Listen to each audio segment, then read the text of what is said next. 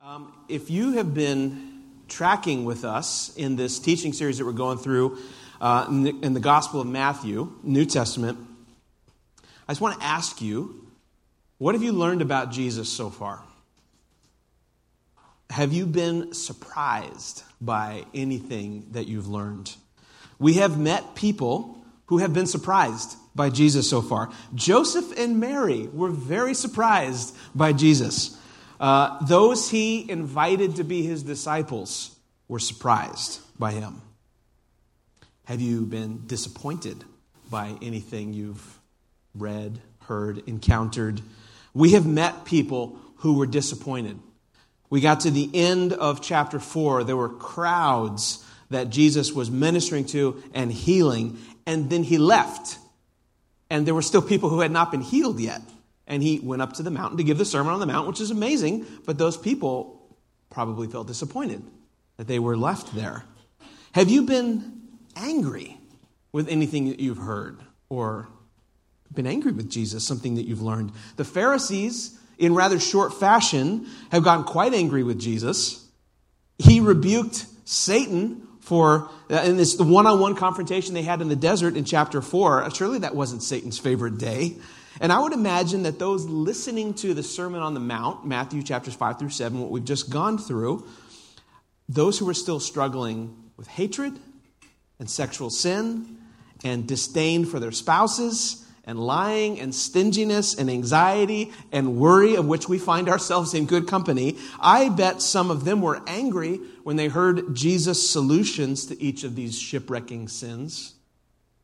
Maybe you've been awestruck by Jesus. We've seen that response too. Dominic last week brought us to the end of chapter 7 and the end of the Sermon on the Mount. If you recall, it ends this way. When Jesus had finished saying these things, the crowds were amazed at his teaching because he taught as one who had authority, not as their teachers of the law. But I, think this is a litmus test. This is one of the ways to know if you've actually heard what Jesus says, not just in the Sermon on the Mount, but in the Bible, is that you have some kind of response that's either amaze or disgust. And, and the amazement here that it says is not just like, bravo, you know, insert golf clap. This is a word that means like shocked, thunderstruck. And it's in the grammatical is this, it's this imperfect tense means it's ongoing. Like it happened to them and it keeps happening. And they, the more they think about it, the more they're amazed and the more that they're shocked and, and awed by Jesus and what he's teaching. It's unlike anything they've ever heard before. This is the prevailing way that people respond to Jesus when they hear him, when they read the Sermon on the Mount, when they encounter his life and his teaching. And as we get to the end of it, we should ask ourselves Have I been astounded or offended or amazed? Or do I say, like, I know it. Yeah, I've heard that before. That's good stuff. You know, that's really good. I'm glad we're, I'm glad we're teaching that at church. Man, you know, what's the response like? The hits just keep coming as we move forward today in this longer section that we're going to look at. We're not going to read it all in one chunk, but we're going to kind of weave our way through it because we're going to see Jesus on the offensive, taking on religious barriers and ethnic barriers and gender barriers and satanic opposition. So let's read the first portion together. You've got it printed, uh, uh, two pages on, on your notes there. It's on the screen as well. So, starting Matthew 8, verse 1. When Jesus came down from the mountainside, large crowds followed him. A man with leprosy came and knelt before him and said, Lord, if you are willing, you can make me clean. Jesus reached out his hand and touched the man. I'm willing, he said. Be clean. Immediately he was cleansed of his leprosy. Then Jesus said to him, See that you don't tell anyone, but go show yourself to the priests and offer the gift Moses commanded as a testimony to them. When Jesus had entered Capernaum, a centurion came to him asking for help. Lord, he said, my servant lies at home paralyzed, suffering terribly. Jesus said to him, Shall I come heal him? The centurion replied, Lord, I do not deserve to have you come under my roof, but just say the word, and my servant will be healed. For I myself am a man under authority with soldiers under me. I tell this one, go, and he goes. I tell that one, come, and he comes. I say to my servant, do this, and he does it. when Jesus heard this, he was amazed, and he said to those following him, Truly, I tell you, I've not found anyone in Israel with such great faith. I say to you that many will come from the east and the west and will take their places at the feast with Abraham, Isaac, and Jacob in the kingdom of heaven. But the subjects of the kingdom will be thrown outside into the darkness, where there will be weeping and gnashing of teeth. Then Jesus said to the centurion, Go, let it be done just as you believed it would. And his servant was healed at that moment. When Jesus came into Peter's house, he saw Peter's mother in law lying in bed with a fever. He touched her hand, and the fever left her, and she got up and began to wait on him. When evening came, many who were demon possessed were brought to him, and he drove out the spirits with word and healed all the sick. This was to fulfill what was spoken through the prophet Isaiah. He took up our infirmities and bore our diseases. So here's Jesus. He's come down from the mountainside above the, the seaside town of Capernaum. He's been up on a hill teaching, giving his famous Sermon on the Mount, and large numbers of people are following him around now. They're following around the countryside of Galilee in the northern part of Israel.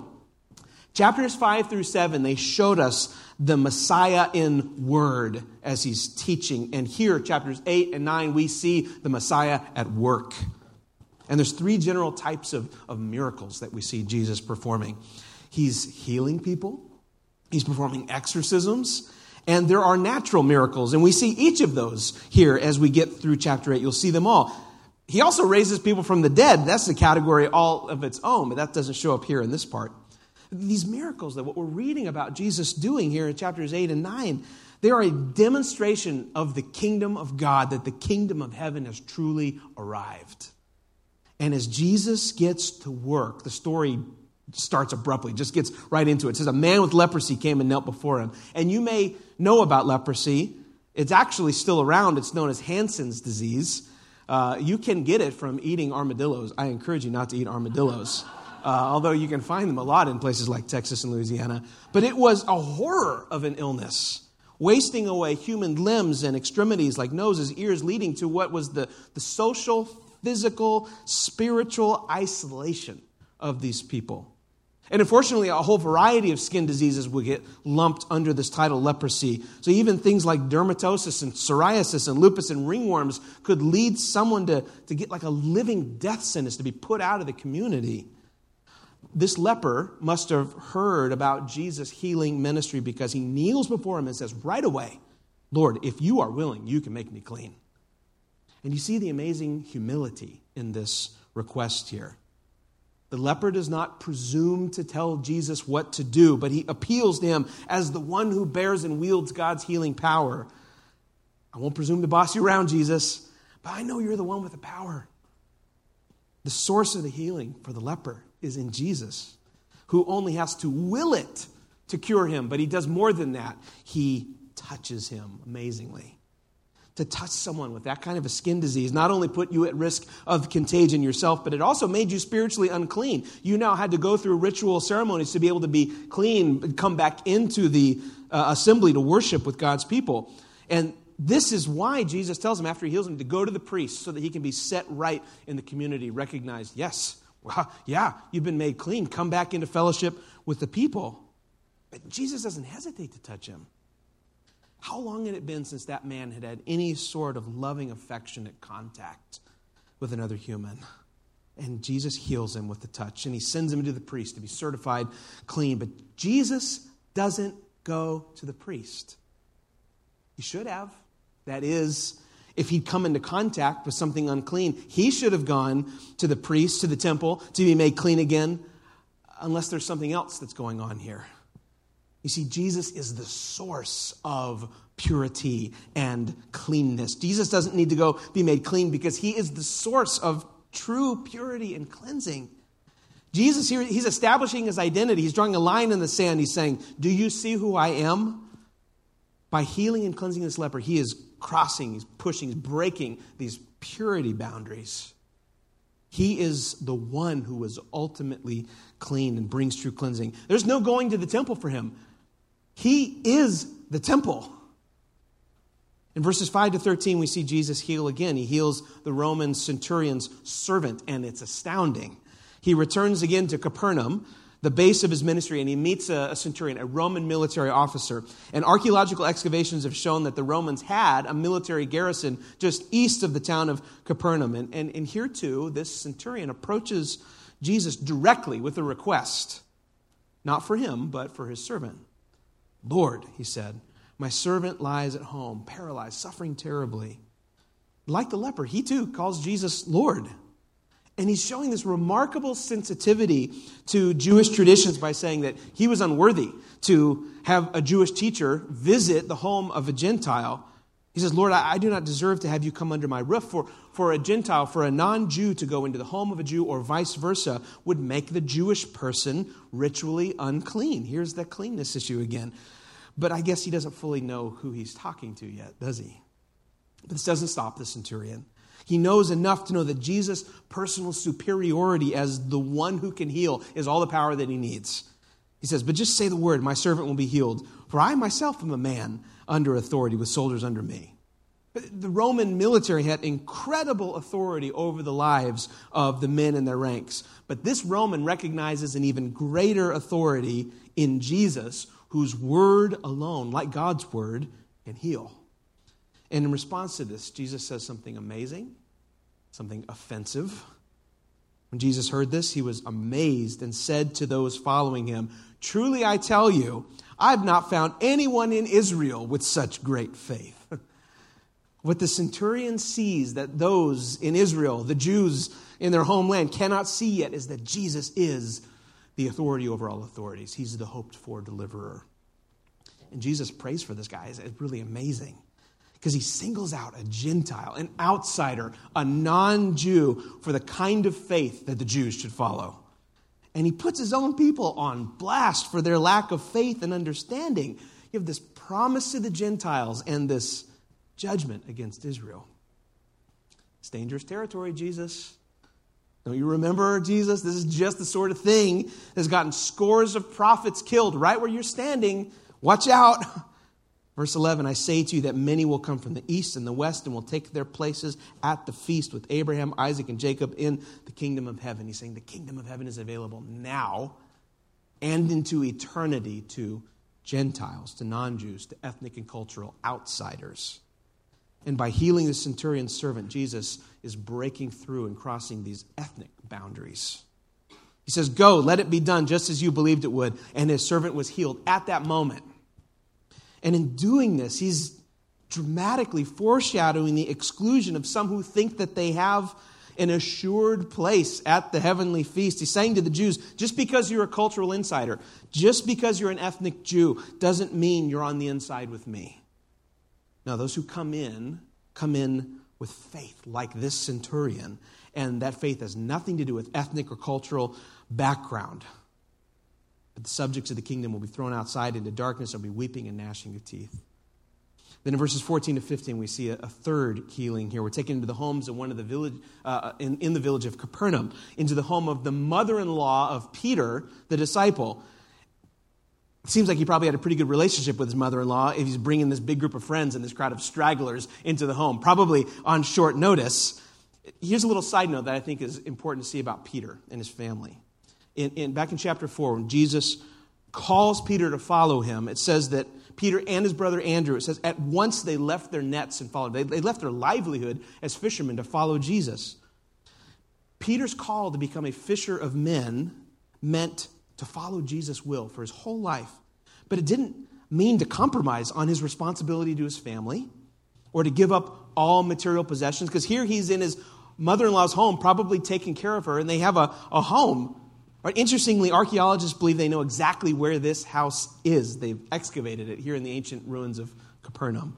But more interesting than all those little details is the fact that Jesus' personal presence commands authority over this disease ravaged world. And he heals the woman with just a touch. And it's instantaneous. He touched her hand and the fever left her. She got up and began to wait on him because that's what mother in laws do. When you bring a crowd of unexpected guests into their home, they keep cleaning up after you. In fact, they were probably the ones to blame for her getting sick. She probably overextended herself, right? You mothers in law, that's how it goes. But her response is amazing. I think it's this picture of instantaneous gratitude, a model for discipleship.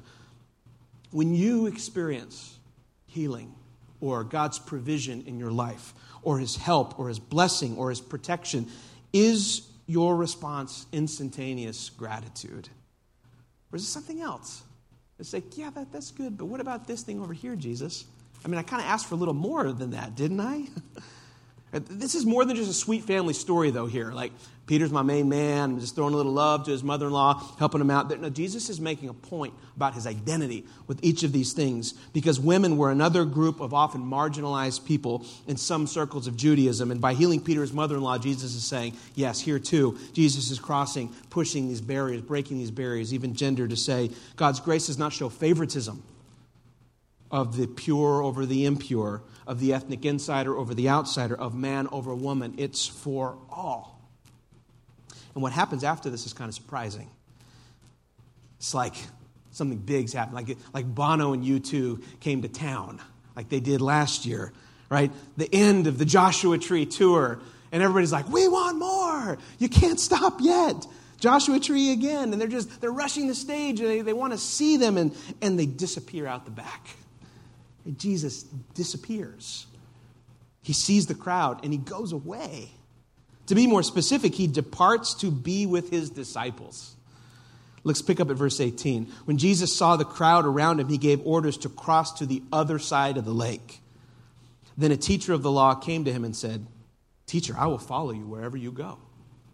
Jesus replied, Foxes have dens and birds have nests, but the Son of Man has no place to lay his head. Another disciple said to him, Lord, first let me go bury my father. But Jesus told him, Follow me, and let the dead bury their own dead. What happens here is something that consistently happens in Matthew. The crowd is the object of Jesus' ministry. They're the ones he's proclaiming the gospel to, the gospel of the kingdom of heaven. And he's healing them, and he's inviting them into his kingdom family, to become his disciples, but not all respond. And only those who come out of the crowd and trust him and follow him are his disciples. And it's to his disciples that Jesus is giving himself through his spirit, through his words, and he's giving these disciples this personalized, specialized teaching so they can know how to live in the kingdom. That's what's happening in the Sermon on the Mount, so they can serve others. And verses 18 to 22 capture the account of two people already apparently following Jesus, traveling with him, calling themselves disciples, but somehow they're deficient in their understanding of what discipleship to Jesus really means. Verse 19 tells us that a teacher of the law, a scribe, comes to Jesus, an expert in handling the written documents of the scriptures. This was a highly educated, highly trained person, able to teach, able to interpret, able to regulate the laws of scripture to become a scribe, he had already served as a disciple of some other master to a different rabbi until he finished his studies and could become a legal expert himself. So he comes to Jesus with all that background, a slew of hidden assumptions and expectations, and he says, Teacher, I'll follow you wherever you go. But the fact that he's already done an apprenticeship as a disciple to another rabbi means he's most likely looking to attach himself to somebody for the purpose of career advancement. Right, people in his position would examine various rabbis, various masters, and they would enlist themselves to the one that they thought was the most popular or had the best chances of taking them for the most equipped ones. And Jesus sees right through it. And on the surface, it seems like his volunteerism is really noble. And Jesus' response seems mysterious. Foxes have dens, birds have nests but the Son of Man has no place to lay his head. Jesus is trying to make a point to this guy that being his disciple is unlike being a disciple to anybody else. And it's, it's a stern reply. It's intended to put this guy in check. Rabbis in that time enjoyed a relatively high status in society, but Jesus doesn't have a school that he operates out of. He doesn't have a synagogue. There's no prestigious place of honor he holds among the religious leaders. He couch surfs, he stays with friends. Starting with Jesus and then on into the early Christians, their dependence on hospitality of family and friends and other believers makes Airbnb look like an uncoordinated hack job. I mean, it was amazing the hospitality they demonstrated. And what we see in this man this would be disciple are his professional expectations. Jesus, what can you do for me if I attach myself to you? And Jesus is trying to get across the point that that's not how it works. There's not going to be some big establishment that he gets a nice seat at the table in with all these comfortable benefits. Right? The, the path of those who follow him, it, it doesn't need that to succeed. Right? There will be a few Christians called out to serve the church in positions of leadership, but that's never to be something to be used over and against people. Jesus talks about leadership you see in the world. He says, it's not supposed to be that way with you. You serve. You want to be the first, you get to the bottom. Another disciple comes forward. This sort of thing happened a lot. People would come and, and they would ask to join his movement. And they come naturally, understandably, with their expectations of what Jesus is like. And you know, they got their experiences in the back of their mind of what this is going to be like. That's how it happens for us too, right? You come to Jesus and you've got ideas of what this is going to be like and what, it, what it's going to mean for you. And, and then we go on to learn how things really are and how He really is. And it's, it's better than we ever imagined. And the further we get into the Gospel of Matthew, the clearer the picture becomes of what it means to be a disciple, a follower. And so here's something important to understand Jesus will have no disciples except under his own conditions. So he tests this disciple's commitment. Lord, first let me go bury my father. And in most cultures, most religions, burying the dead surpasses like any other cultural obligations or responsibilities or religious obligations. When there's a funeral, you cut work to go, don't you? And nobody's like, oh my gosh, what a lazy bum. He's going to a funeral again. Nobody says that. Right? So when somebody in your family dies, you put everything on hold for days, for weeks, sometimes for months. We have this explicit command in the Ten Commandments to honor your father and your mother, which surely caring for them in death and burial is one of the most important parts of honoring them. And Jesus' response is shocking Follow me and let the dead bury their own dead. Now, don't get me wrong. He later rebukes the Pharisees and the teachers of the law for not rightly honoring their parents. So he's not promoting that his disciples just throw all this to the wind. What it seems that Jesus is doing is he's taking something so important, something so sacred, a place where this metaphor will bite into us.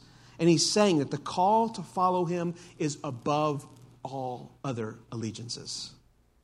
Anything that gets in the way of our wholehearted discipleship, commitment to him, must be set aside anything. Jesus challenges this would be disciples' cultural expectations. Right? I'm bringing my culture to bear on what it means to do this. And no, no, Jesus gets to write the script. And this calls for us, and specifically this example, it calls for some wise thinking, doesn't it? Followers of Jesus must be guided by God's commands to honor our parents. But the supremacy of Jesus as our master supersedes everything. And for the most part, we are usually honoring Jesus when we bless and honor our parents. But there may be times we have to choose. Maybe you've experienced that in your life when you had to choose. With anything in our life, we may be forced to choose. And disciples of Jesus are learning to always choose Him. In the last part of chapter 8, in the beginning of chapter 9, Jesus ups the ante more. He's taking on Satan the devil in his own turf, the places where he feels like he has dominion. And in the first skirmish in the desert that we looked at back in chapter 4, Jesus was victorious. Here, starting in verse 23 on into chapter 9, Jesus continues the invasion of territory Satan has captured. Three strongholds in particular. Here's the first, verse 23. He got into the boat, and his disciples followed him. Suddenly, a furious storm came up on the lake, so that the waves swept over the boat but Jesus was sleeping. I mean, we could do a whole sermon on that. Like, he was sleeping? That's amazing to me. The disciples went and they woke him, saying, Lord, save us, we're going to drown. He replied, You of little faith, why are you so afraid? Then he got up and rebuked the wind and winds and the waves, and it was completely calm. The men were amazed and asked, What kind of man is this? Even the winds and the waves obey him. Don't forget that many of these disciples of Jesus were professional fishermen who had crossed this very lake, the Sea of Galilee, many, many times. But there's a storm here that causes even the most stalwart fishermen to tremble with fear. This freshwater lake is surrounded on the east and the west by mountains rising up to 2,600 feet above the level of the lake, which means that when the storms come in, the wind just rushes down the cliffs, and these violent downdrafts whip the surface up into storms that are dangerous. And this here is a storm powerful enough to make the disciples cry out, Lord, save us, we're going to drown. And so you see, they had enough faith to believe that under life and death circumstances, like, this is it. This is a Hail Mary pass to God, that they think Jesus has enough power when they can't control their faith, but somehow their appeal to Him and their faith, it's not quite enough because Jesus gets on them. You have little faith. Why are you so afraid? He says. The disciples have faith, but it's not functioning properly. And what they need is a clearer picture of who Jesus really is so that they can act on that. True faith, the kind of faith Jesus wants us to have, enables us to trust in God's care even when the circumstances don't look promising. And so he shows them a clearer picture of who he really is. He got up and rebuked the winds and the waves, and it was completely calm. Jesus is able to command the forces of nature. You see it in the Old Testament. God rebuking the sea as a demonstration of his sovereign power over all nature. And Jesus is like, Yes, that's me. And by calming the storm, Jesus shows that he has authority over nature. And now they're beginning to get a fuller picture of who Jesus is. They were amazed. There's that word again. And they asked, What kind of man is this? Even the winds and the waves obey him. They are shocked. They are awed.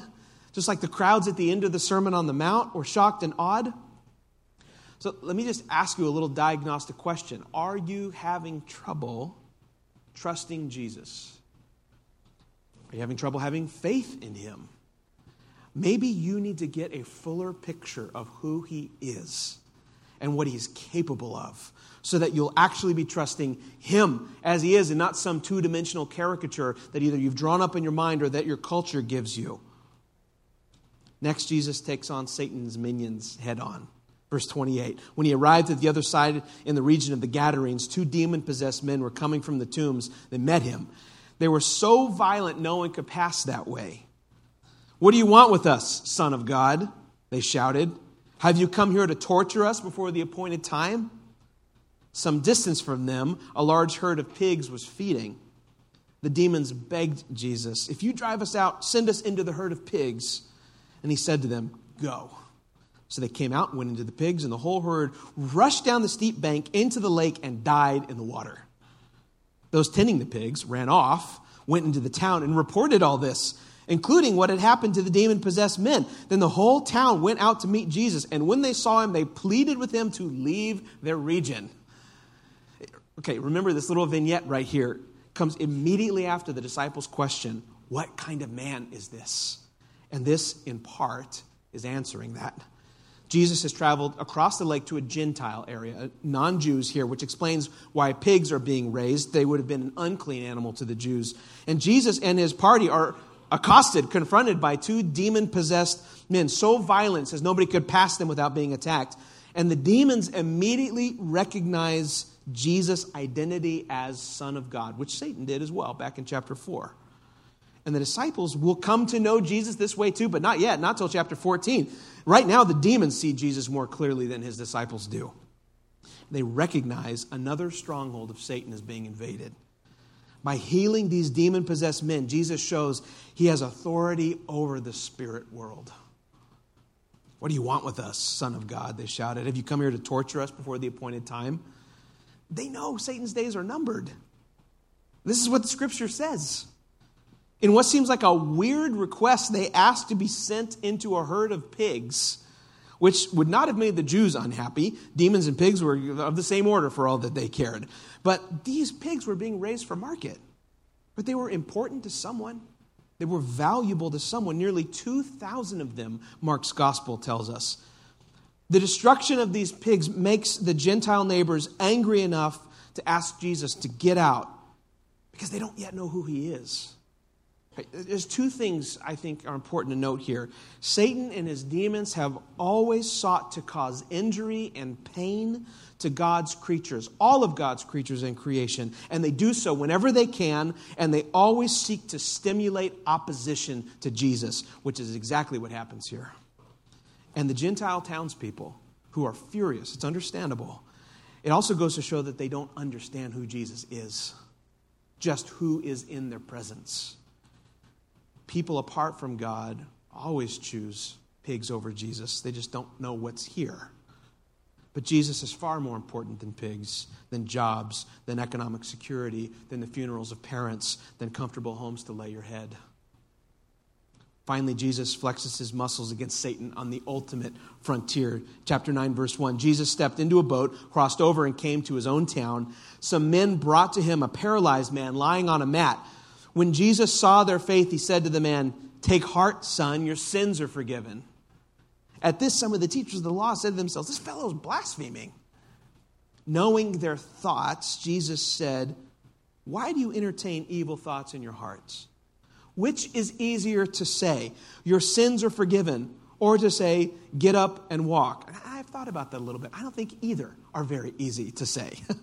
but I want you to know that the Son of Man has authority on earth to forgive sins. So he said to the paralyzed man, Get up, take your mat, and go home. Then the man got up and went home. When the crowd saw this, they were filled with awe. There it is again. And they praised God who had given such authority to man. It's, it's quite possible that they're back in Peter's home in Capernaum. Peter's poor mother in law. Here's another crowd. Some men, surely hearing about the other healings Jesus has performed, they, they bring their friend, paralyzed, lying on a mat, to Jesus. And, and here, in this healing, Jesus takes it to a whole other level the entrance of sin into the world brought corruption and death and disease and suffering, and the only way to begin to reverse this disintegration is to heal the root, to correct and heal and transform the problem of sin. One individual person's sin is not usually the cause of a sickness or a disease or a deformity, but sin, capital S, in the world is the root of all this dysfunction. And once sin is forgiven and redemption has taken place, then all sickness and death will ultimately be abolished. This is the good future that Jesus is taking us and the world to. But until that time comes, not everyone rejoices when they hear Jesus say that the real problem to be dealt with is sin. Some of the teachers of the law said to themselves, This fellow's blaspheming. The teachers of the law are accusing Jesus of blasphemy, an act where a human dishonors God. And they understand rightly that sin is something only God can forgive. And Jesus essentially says, Exactly. and to prove it, son, get up and walk. Mic drop, Jesus. I mean, it's just amazing. Healing this man by forgiving his sins, Jesus shows he has authority over sin. And the people, I mean, how would you have responded? They're floored, they're amazed, they're awed. This seems to happen a lot around Jesus. Friends, these episodes that we've walked through in the ministry of Jesus, they tell us a lot of things, but there is one constant thread, one overarching theme, something we dare not miss, something that Matthew goes to, takes pains to show us, and it's that Jesus is the one who has authority authority. Exousia, this word here, is used by Matthew nine times in his gospel. Five times they show up in what we just read. And the authority Jesus has, as we've seen it play out here, is to establish his kingdom and gather in disciples. All of that great power, that magnificent, awe inspiring authority, all of it is that Jesus has, he brings to bear in our lives, in your life, in my life so that we might see him as he really is, have faith, and follow him as his disciple. All that power, that infinite power, so that you can be freed and fully his. So I just want to ask are you seeing him as he really is? Do you look at Jesus and find yourself bored, unamused, disinterested? I, want to say with humility, you're not seeing straight yet. You've not fully seen him as he is. Because if you had, you'd want to kill him or run hard the other way to get away from him, or you'd want to fall at his feet. I love this quote from Dorothy Sayers. To do them justice, the people who crucified Jesus did not do so because he was a bore. Quite the contrary. He was too dynamic to be safe.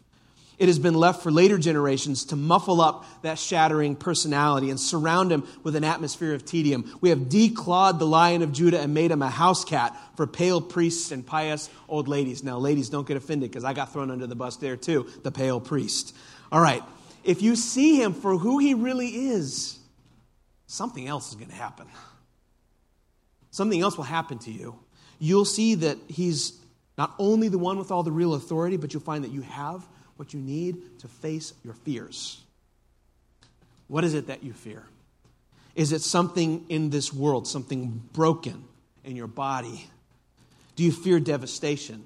Maybe like the Camp Fire. Maybe you knew people who lost their homes or even lost their lives, or, or global warming, or the downturn of the markets, or global terrorism. Maybe it's sickness or pain or death. Then you need to know and integrate and trust in the fact that Jesus has authority over nature. Do you fear some dark, unseen thing? Spiritual darkness, the satanic evil of others, a broken mind or spirit, harassment by evil spirits. There are many people around the world who live with daily fear of this, and this may be true for you as well. You need to know that Jesus has authority over the spirit world. Do you fear the sin of others? How they might hurt you? Do you fear that you have done so much wrong that Jesus could never forgive you? Oh, I've gone so far, he could never let me back into his family. Do you, you need to, do you need to be forgiven? Do you need to forgive others? You need to remember that Jesus has authority over sin. See Jesus, the one with all the authority, the one with all the love, and follow him with an allegiance above all others and everything else. He will enable you to do this. He will equip you to do this by His grace when you trust Him. Let's pray together. Lord, I ask that you would help us to see you. We have blind spots, we have biases, we have calloused and hardened and destructive patterns of thinking, and we ask that you would renew us renew our minds, transform our hearts so that we can see you. Holy Spirit, reveal to us Jesus Christ. I pray for friends who are discerning, investigating, questioning, seeking.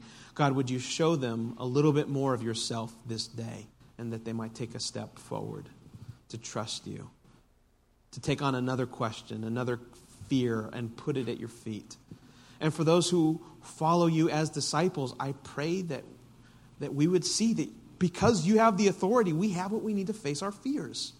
We follow the one who has limitless power, the one who is good, the one who takes the broken and painful things in our life and uses them for his glory and our good. Nothing is wasted. God, I pray you'd help us to trust you as that kind of disciple. Lord, this is this is a hard teaching. But I pray we'd see that this is what we are made for. And that every other thing we try to chase or follow or be a disciple to will let us down. But that you are the one with the authority. You're the one who gives life. You're the one who heals. You're the one who forgives, who redeems. And that you're taking us to an eternity of real healing, full healing, complete healing, where broken bodies are restored, where broken minds are restored, where the dysfunction of sin is put to death forever. Lord, we celebrate that future and we ask for your help right now to trust you. And we thank you that you're the one with the authority. We pray this in your name, Jesus. Amen.